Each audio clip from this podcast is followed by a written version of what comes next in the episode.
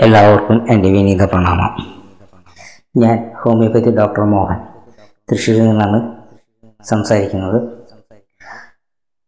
ഇന്നത്തെ പുതിയൊരു അധ്യായം മാന്ത്രിക വിഷയത്തിനെ കുറിച്ച് സംസാരിക്കാനാണ് ഞാൻ ആഗ്രഹിക്കുന്നത്. മുൻപ് ഞാൻ പല എപ്പിസോഡുകളും ചെയ്തിട്ടുണ്ട്. അതിൽ ലാസ്റ്റ് നാഡീവിജ്ഞാനം എന്ന് പറയുന്നൊരു രണ്ട് എപ്പിസോഡാണ് ചെയ്തിരുന്നത്. നാഡീവിജ്ഞാനത്തിനെ കുറിച്ചിട്ട് അധികം അങ്ങോട്ട് കൃത്യമായിട്ടുള്ള ആൾക്കാർക്ക് അനുസരിച്ച് കണ്ടവശം ഞാൻ ആരോടും സബ്സ്ക്രൈബ് ചെയ്യാനോ ഷെയർ ചെയ്യാനോ ഒന്നും പറയുന്നില്ല.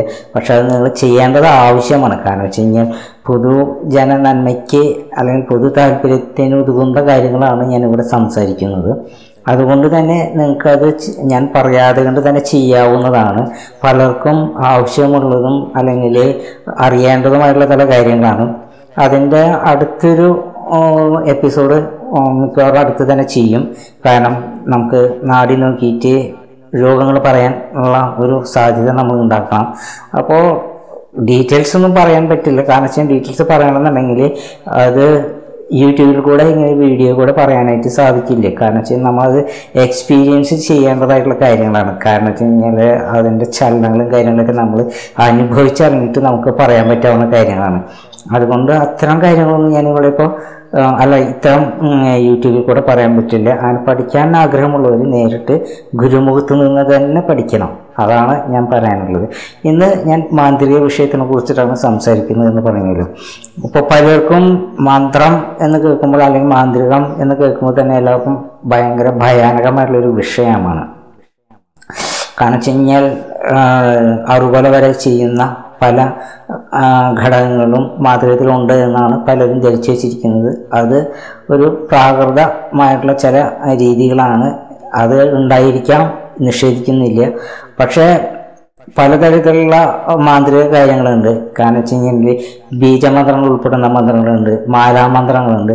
അതുകൊണ്ട് അതുകൂടാതെ തന്നെ നാടൻ രീതിയിലുള്ള മന്ത്രങ്ങളുണ്ട്. പലതും നമുക്ക് ഭയപ്പെടാനുള്ളതല്ല. അതിൽ വശ്യം സ്തംഭനം ഉച്ചാടനം അങ്ങനെ ഒരുപാട് കാര്യങ്ങളൊക്കെ ചെയ്യാവുന്നതായിട്ടുള്ള ചില സംഗതികളൊക്കെ ഉണ്ട്. അപ്പോൾ നമ്മുടെ ആവശ്യം ഏതാണോ അതനുസരിച്ചിട്ടാണ് നമ്മളത് കൈകാര്യം ചെയ്യുക. പിന്നെ നമ്മുടെ ഇതിന്റെ ശാസ്ത്രീയമനുസരിച്ച് പറയുമ്പോൾ for every reaction is equal and opposite reaction എന്ന് പറയുന്ന പോലെ തന്നെ കർമ്മിക്കും കർമ്മം ചെയ്യിക്കുന്നവനും ഇതിന്റെ ഒരു ബാക്ക് നല്ലത് ചെയ്യുകയാണെങ്കിൽ നല്ലതിന്റെ ഗുണം കിട്ടും. അതല്ല ചീത്തയാണ് മറ്റുള്ളവരെ ഉപദ്രവിക്കാനാണ് നമ്മളിത് ഉപയോഗിക്കുന്നത് എന്നുണ്ടെങ്കിൽ അതിന്റെതായ ദോഷഫലങ്ങൾ നമുക്ക് കിട്ടും. കാരണം എപ്രകാരം എന്ന് വെച്ചിട്ടുണ്ടെങ്കിൽ നമ്മൾ കത്തി എടുത്തിട്ട് ഒരാൾ കുത്തി കൊന്നുണ്ടെങ്കിൽ എന്തായാലും ജയിൽ ജയിൽവാസം ഉറപ്പാണ്. അതല്ല നമ്മൾ മീൻ കറി ഉപയോഗിക്കുകയാണെങ്കിൽ നമുക്കത് നന്നായിട്ട് വേവിച്ച് അല്ലെങ്കിൽ പച്ചക്കറി ചെയ്യുകയാണെങ്കിൽ നമുക്കത് പാകം ചെയ്ത് നമുക്ക് ഭക്ഷിക്കുവാനായിട്ട് നമുക്ക് സാധിക്കും. അപ്പോൾ നല്ലതിനും ഉപയോഗിക്കാം ചീത്തയ്ക്കും ഉപയോഗിക്കാം. അപ്പോൾ മാന്ത്രികം എന്ന് പറയുമ്പോൾ പൊതുവെ എല്ലാവർക്കും ഒരു ഭയം ജനിക്കുന്ന ഒരു കാര്യമാണ്. പിന്നെ ഈ തവിടിൽ എഴുതുക അതുപോലെ തന്നെ മറ്റുള്ള വിഷയങ്ങളൊക്കെ കുറേ കാര്യങ്ങളൊക്കെ ഉണ്ട് ഇതിൽ പിന്നെ ഇതിൽ പറയുകയാണെങ്കിൽ ഒരു കീലകം. കാരണം വെച്ച് കഴിഞ്ഞാൽ ഈ മാന്ത്രികം പഠിക്കുമ്പോൾ എപ്പോഴും ഗുരുമുഖത്ത് നിന്ന് നിന്ന് തന്നെ പഠിക്കണം. പരമ്പരാപരമായിട്ടുള്ള ഗുരുക്കന്മാരിൽ നിന്നും പഠിക്കുന്നതാണ് ഏറ്റവും ഉത്തമം.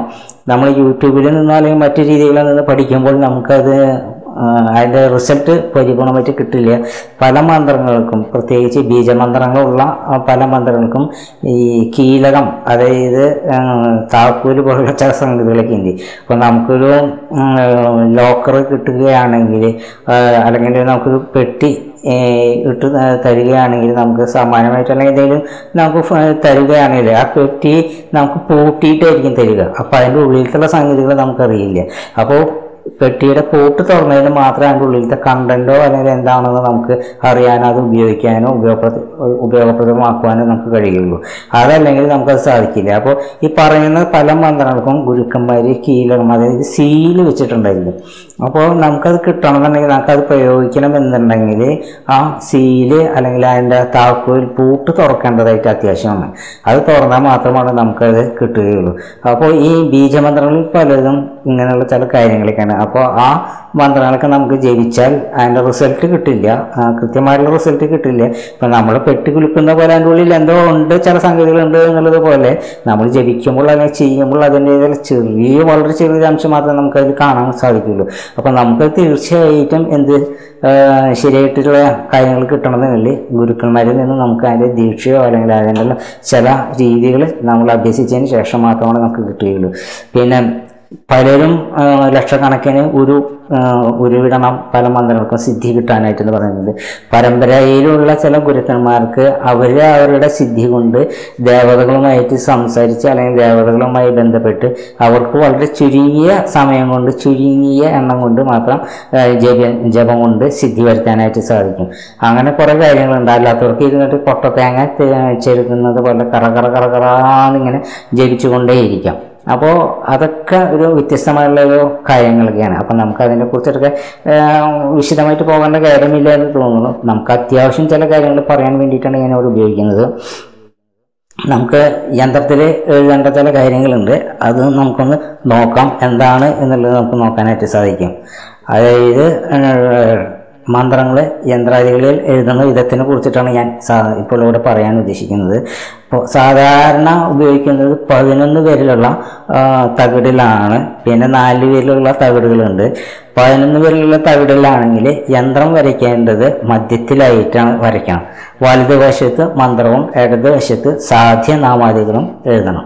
അപ്പോൾ ഒരു പതിനൊന്ന് പേരിലുള്ള നീളത്തിലുള്ള ഒരു തകിടിലാണെങ്കിൽ മധ്യത്തിൽ യന്ത്രം വരയ്ക്കണം. ആ യന്ത്രം വരയ്ക്കാനായിട്ട് തന്നെ ചില കണക്കുകളും കാര്യങ്ങളൊക്കെ ഉണ്ട്. അപ്പോൾ അത് പ്രകാരം വേണം വരയ്ക്കാനായിട്ട്. അതുപോലെ തന്നെ വലതുവശത്ത് അതിന്റെ മന്ത്രം എന്താണെങ്കിൽ അത് എഴുതണം. ഏകദേശത്താണെന്നുണ്ടെങ്കിൽ സാധ്യനാമാദികൾ എഴുതണം. തകിടുകൾ തിരഞ്ഞെടുക്കുമ്പോൾ അതിന് കാലനിർണയം ചെയ്യേണ്ടത് വളരെ അത്യാവശ്യമാണ്. കാലനിർണയം ചെയ്തില്ലെങ്കിൽ അതിന്റെ ആ ഗുണം ശരിക്കും കിട്ടില്ല. പിന്നെ നമ്മളത് പറയുകയും ചെയ്യും. ഇത്ര കാലത്തേക്ക് ഒഴിഞ്ഞു നിൽക്കുക എന്ന് പറയും. പിന്നെ നമ്മളൊക്കെ മാന്ത്രികം ചെയ്ത് കഴിഞ്ഞാലും ഇപ്പോൾ ദോഷങ്ങൾ തീരാനോ ശത്രുദോഷങ്ങൾ തീരാ തീരാനായിട്ടൊക്കെ ചെയ്താൽ പോലും ഇത്ര കൊല്ലത്തേക്ക് നീങ്ങി നിൽക്കുക എന്ന് പറയുന്നുള്ളൂ. ഒരു നിശ്ചിത കാലത്തേക്ക് മാത്രമാണ് ഈ സംഗതി നീങ്ങി നിൽക്കുക. അത് കഴിഞ്ഞാൽ വീണ്ടും ഈ ദോഷങ്ങളൊക്കെ വീണ്ടും വരും. അപ്പോൾ നമ്മുടെ കർമ്മങ്ങളെ എരിച്ച് കളയണമെന്നുണ്ടെങ്കിൽ നമ്മൾ സാധനങ്ങൾ മെഡിറ്റേഷൻ ധ്യാനാദികളൊക്കെ ചെയ്ത് അത് നമ്മൾ അറുതി വരുത്തേണ്ടതാണ്. മന്ത്രജപങ്ങളെ കൊണ്ടൊക്കെ ചെയ്യേണ്ടതാണ്. അപ്പോൾ അതല്ലാതെ കണ്ട് നമ്മൾ ഇത് പരിപൂർണമായിട്ട് നമുക്കിത് മാറി അല്ലെങ്കിൽ എല്ലാം നമ്മൾ മോചിച്ചു എന്ന് നമുക്ക് പറയാനായിട്ട് ബുദ്ധിമുട്ടാണ്. അപ്പോൾ അതനുസരിച്ച് തകിട് തിരഞ്ഞെടുക്കുന്ന കല കാര്യങ്ങൾ നമ്മൾ ശ്രദ്ധിക്കാനാണ്. സ്വർണ തകിടിനാണെങ്കിൽ പന്ത്രണ്ട് വർഷം വരെയാണ് ആ അതിന്റെ ദൈർഘ്യം അതിന്റെ റിസൾട്ട് ഫലം കിട്ടുന്നത്. തങ്കത്തകിടിനാണെങ്കിൽ നൂറ്റി ഇരുപത് വർഷം. വെള്ളിത്തകിടിനാണെങ്കിൽ അഞ്ച് വർഷം മാത്രമേ കിട്ടുള്ളൂ. ചെമ്പ് തകിടിനാണെങ്കിൽ ആറ് മാസം ഈയ ഈയത്തകിടിനാണെങ്കിൽ മൂന്ന് മാസം.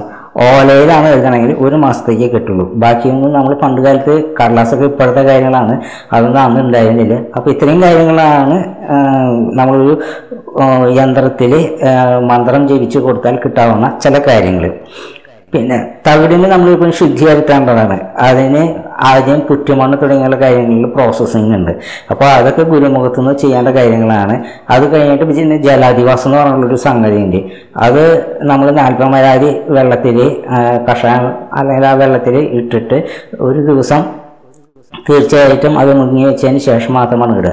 പിന്നെ അത് കഴിഞ്ഞിട്ട് മഷി ഇടുക എന്ന് പറയുന്നൊരു പരിപാടിയുണ്ട് ഈ തകിടിൽ അപ്പോൾ ഈ മഷി ഇടുന്നത് ചന്ദനോ അല്ലെങ്കിൽ കുങ്കുമോ അല്ലെങ്കിൽ അത് പറയും ഇന്ന മന്ത്രത്തിന്റെ ഇന്നെ മഷികളാണ് എന്ന് പറയാറുണ്ട്.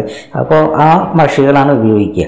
അപ്പോൾ അത് പ്രത്യേകം ഓരോ മന്ത്രങ്ങൾ എഴുതുമ്പോൾ അതിന് അനുസരിച്ച് വിധികളുണ്ട് ആ വിധികളനുസരിച്ച് എഴുതിയിട്ട് വേണം ചെയ്യാനായിട്ട്. പിന്നെ അത് കഴിഞ്ഞിട്ട് നമ്മൾ വെറുതെ മന്ത്രം തൊട്ട് ജപിച്ചാൽ മാത്രം പോരാ. അതിന് പ്രാണപ്രതിഷ്ഠ ജീവപ്രതിഷ്ഠ മന്ത്രപ്രതിഷ്ഠ യന്ത്രപ്രതിഷ്ഠ സാധ്യപ്രതിഷ്ഠ നാമപ്രതിഷ്ഠ അക്ഷരപ്രതിഷ്ഠ മാത്രാപ്രതിഷ്ഠ. ഇങ്ങനെ തുടങ്ങിയുള്ള കുറേ കാര്യങ്ങൾ ചെയ്യാനുണ്ട്. അതിൽ പ്രാണപ്രതിഷ്ഠ എന്ന് വെച്ചിട്ടുണ്ടെങ്കിൽ ഓം പ്രാണായ പ്രാണായ പ്രാണപ്രതിഷ്ഠായ പ്രാണലിംഗായ ഐം ക്ലീം സൗ ഓം പ്രാണൻ ബലപ്പെടുക സ്വാഹ. ഇതാണ് പ്രാണപ്രതിഷ്ഠ ചെയ്യേണ്ടത് എല്ലാത്തിലും എല്ലാ യന്ത്രത്തകിടിലും പ്രാണപ്രതിഷ്ഠയും ജീവപ്രതിഷ്ഠ മന്ത്രപ്രതിഷ്ഠ യന്ത്രപ്രതിഷ്ഠ തുടങ്ങിയുള്ള എല്ലാ കാര്യങ്ങളും ചെയ്യേണ്ടത് ആവശ്യമാണ്. പിന്നെ ഈ മന്ത്രം ചെയ്ത് കഴിഞ്ഞെങ്കിൽ ഈ മന്ത്രത്തിന്റെ മന്ത്രജപത്തിന്റെ ഒപ്പം തന്നെ ശാപമോചന മന്ത്രവും കൂടിയുണ്ട്. അപ്പോൾ നമുക്കതിന്റെ ശാപമോചനം. കാരണം വെച്ചാൽ നമ്മൾ ഓരോ മന്ത്രങ്ങൾ ജപിക്കുമ്പോഴും അതിന് ശാപങ്ങളുണ്ട്. അപ്പോൾ ആ ശാപങ്ങൾ ഇരിക്കാൻ വേണ്ടി ശാപമോചനത്തിനുള്ള മന്ത്രവും കൂടിയുണ്ട്. അപ്പോൾ പിന്നെ അതിന് ശേഷമാണ് ഈ മന്ത്രങ്ങളൊക്കെ ചെയ്യേണ്ടത് ഇത്ര ഒരു ജപിച്ചു കഴിഞ്ഞിട്ടുണ്ടെങ്കിൽ അതിന് ശാപമോചനത്തിനുള്ള മന്ത്രം ജപിക്കേണ്ടത് വളരെ ആവശ്യമാണ്.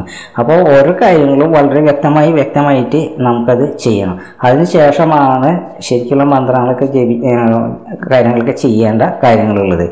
അപ്പോൾ നമുക്ക് ഒരു പല കാര്യങ്ങളും നേരത്തെ പറഞ്ഞ പോലെ തന്നെ വശ്യത്തിനായാലും അതുപോലെ തന്നെ സ്തംഭനത്തിനായാലും ഉച്ചാരണത്തിനായാലും ഏത് കാര്യത്തിനായാലും നമുക്ക് ഇതൊക്കെ നമുക്ക് ഉപയോഗപ്പെടുത്താവുന്നതാണ്.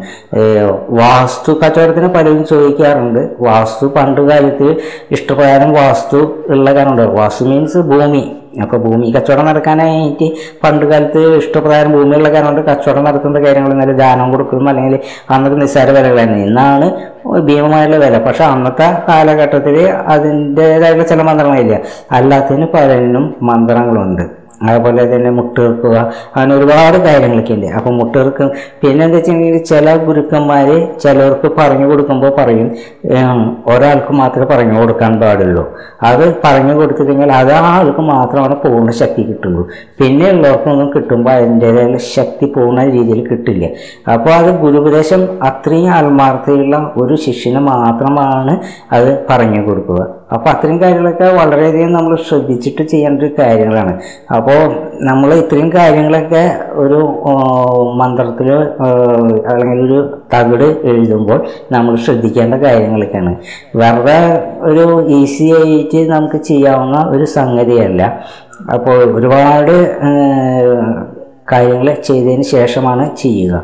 പിന്നെ സിദ്ധി വരുത്തണം എന്നുള്ള കാര്യങ്ങളും കൂടി ഇവിടെ ശ്രദ്ധിക്കേണ്ടതുണ്ട്. ഈ മന്ത്രസിദ്ധി ഇല്ലാത്തവർക്കൊന്നും ഇത് ചെയ്താൽ അതിന്റെ റിസൾട്ട് പൂർണ റിസൾട്ട് കിട്ടില്ല.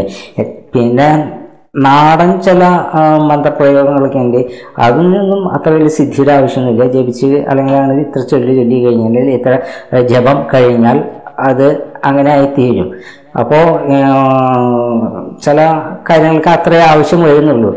അല്ലാത്തതിനൊക്കെ ശരിക്കും സിദ്ധി വരുത്തിയതിന് ശേഷം മാത്രമാണ് ചെയ്യുക. അപ്പോൾ സിദ്ധി വരുത്താനായിട്ട് ഒരുപാട് ജപങ്ങളൊക്കെ ജപസംഖ്യ ഉരുക്കഴിക്കണം അങ്ങനെ ജപിച്ചാൽ മാത്രമാണ് ഇത്തരം കാര്യങ്ങളൊക്കെ ചെയ്യാനായിട്ട് സാധിക്കുള്ളൂ. ഒരു ചെറിയൊരു ഇൻട്രൊഡക്ഷൻ മാത്രമാണ് ഞാൻ ഇതിലൂടെ ഉദ്ദേശിച്ചിട്ടുള്ളത്. ആ ഇൻട്രൊഡക്ഷൻ ഫലപ്രദമായി നിങ്ങളിലേക്ക് എത്തിക്കാൻ കഴിഞ്ഞുവെന്ന് ഞാൻ വിശ്വസിക്കുന്നു. എല്ലാവർക്കും എന്റെ ഈ പ്രഭാഷണം കേട്ടിരുന്ന എല്ലാവർക്കും എന്റെ വിനീത പ്രണാമം നന്ദി നമസ്കാരം.